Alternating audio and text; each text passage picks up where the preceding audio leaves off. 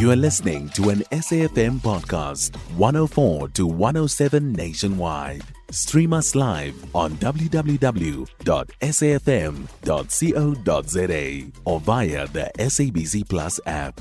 SABC News, independent and impartial.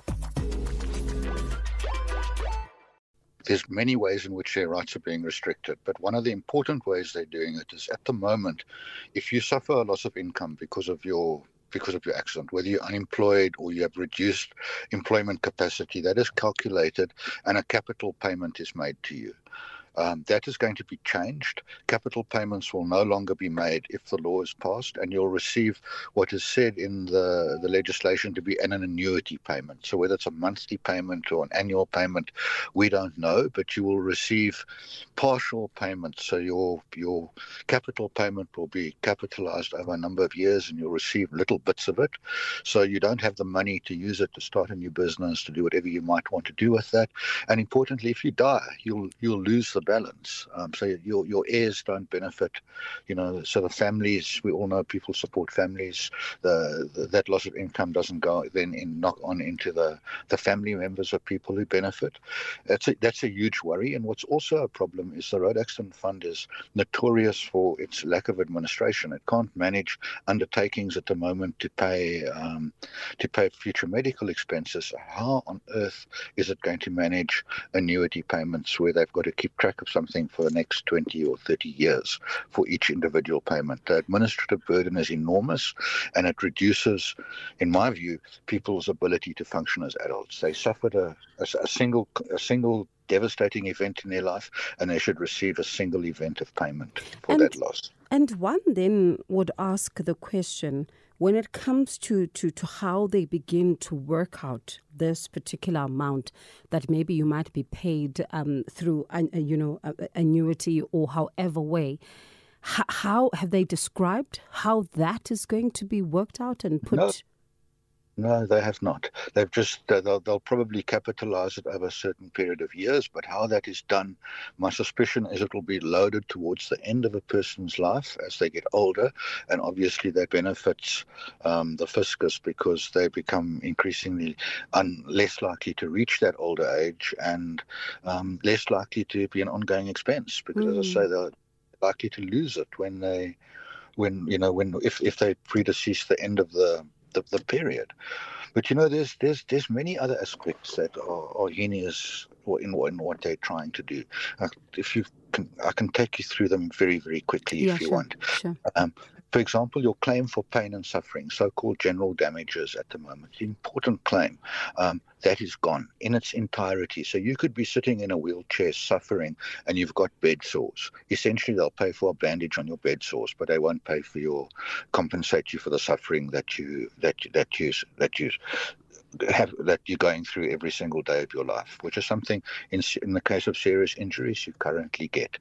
They've restricted in or they want to restrict to they've redefined what a public road is and you're only they're only liable for public road so if you hit by a car in a shopping center or in a, a townhouse complex or on a farm or any private area, they're not liable. They also have decided they don't want to be liable if you're struck by an unidentified car. So you could be a pedestrian walking down the road, an unidentified car knocks you, cripples you, destroys you, and they will pay you nothing, not a cent. Um, if you uh, if you have to, alcohol over the limit of, of, of the national allowance for a driver, they're not paying. But that applies to pedestrians too. So you could go out, you could have a beer or two with your friends, you could do the responsible thing. You could take a decide I want to take an Uber home because I don't want to drive. You could be standing on the pavement waiting for your Uber, and someone driver mounts the payment, hits you, destroys your life, you're crippled, you're paraplegic, whatever, they're not going to be liable because you had two or three beers, although you're not to blame for the accident. And oh. it, mm. it, it, go, it goes on and on and on. The consequences of of, of, of this law is, is, is devastating for South Africans. Now, one of the things that um, it boggles the mind, what you've just said right now. I mean, I'm thinking about the fact that there's people are always encouraged to say, if you've had uh, a drink over the limit, take a ride home and don't necessarily drive yourself. So if you do that, and then you're not able to benefit if someone else caused the accident. It, it, it just boggles the mind. But I wonder then. you know what Yeah. what then becomes you know the, the, the rationale because in some of the instances what they've had to say um, in the past is that they're trying to strengthen the legislation because there's been aspects of fraud particularly in from you know in some of the cases from legal representatives who would then collude with some of the government staffers and they then uh, you know robbing the system and also not paying some of the beneficiaries the said amounts that they are supposed to be paying and and and, and they then said that they were going to look at a strengthening of the laws to try and curb that.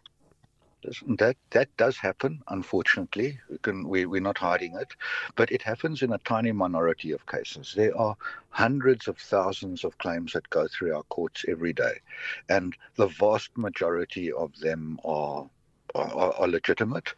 We hear about the the, the, the, the few bad apples. Um, those people, that those bad apples must be sought out. They must be found, and they must be prosecuted, hmm. and they must go to jail.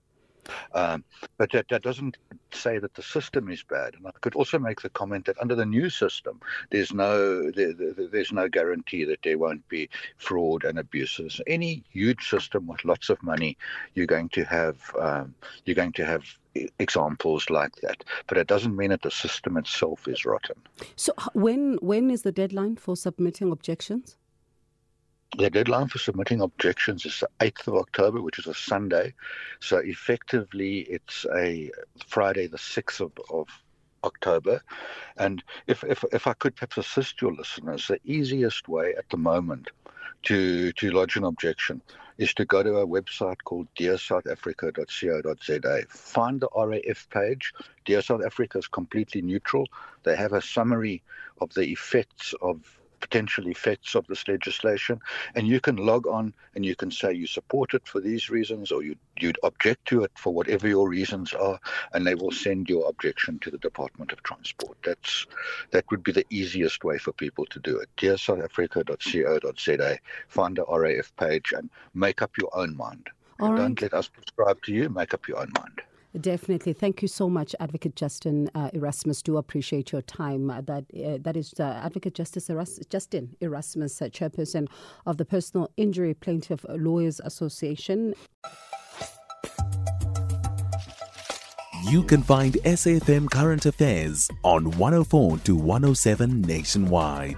Our podcasts are available for download on all our digital platforms. SAFM, leading the conversation.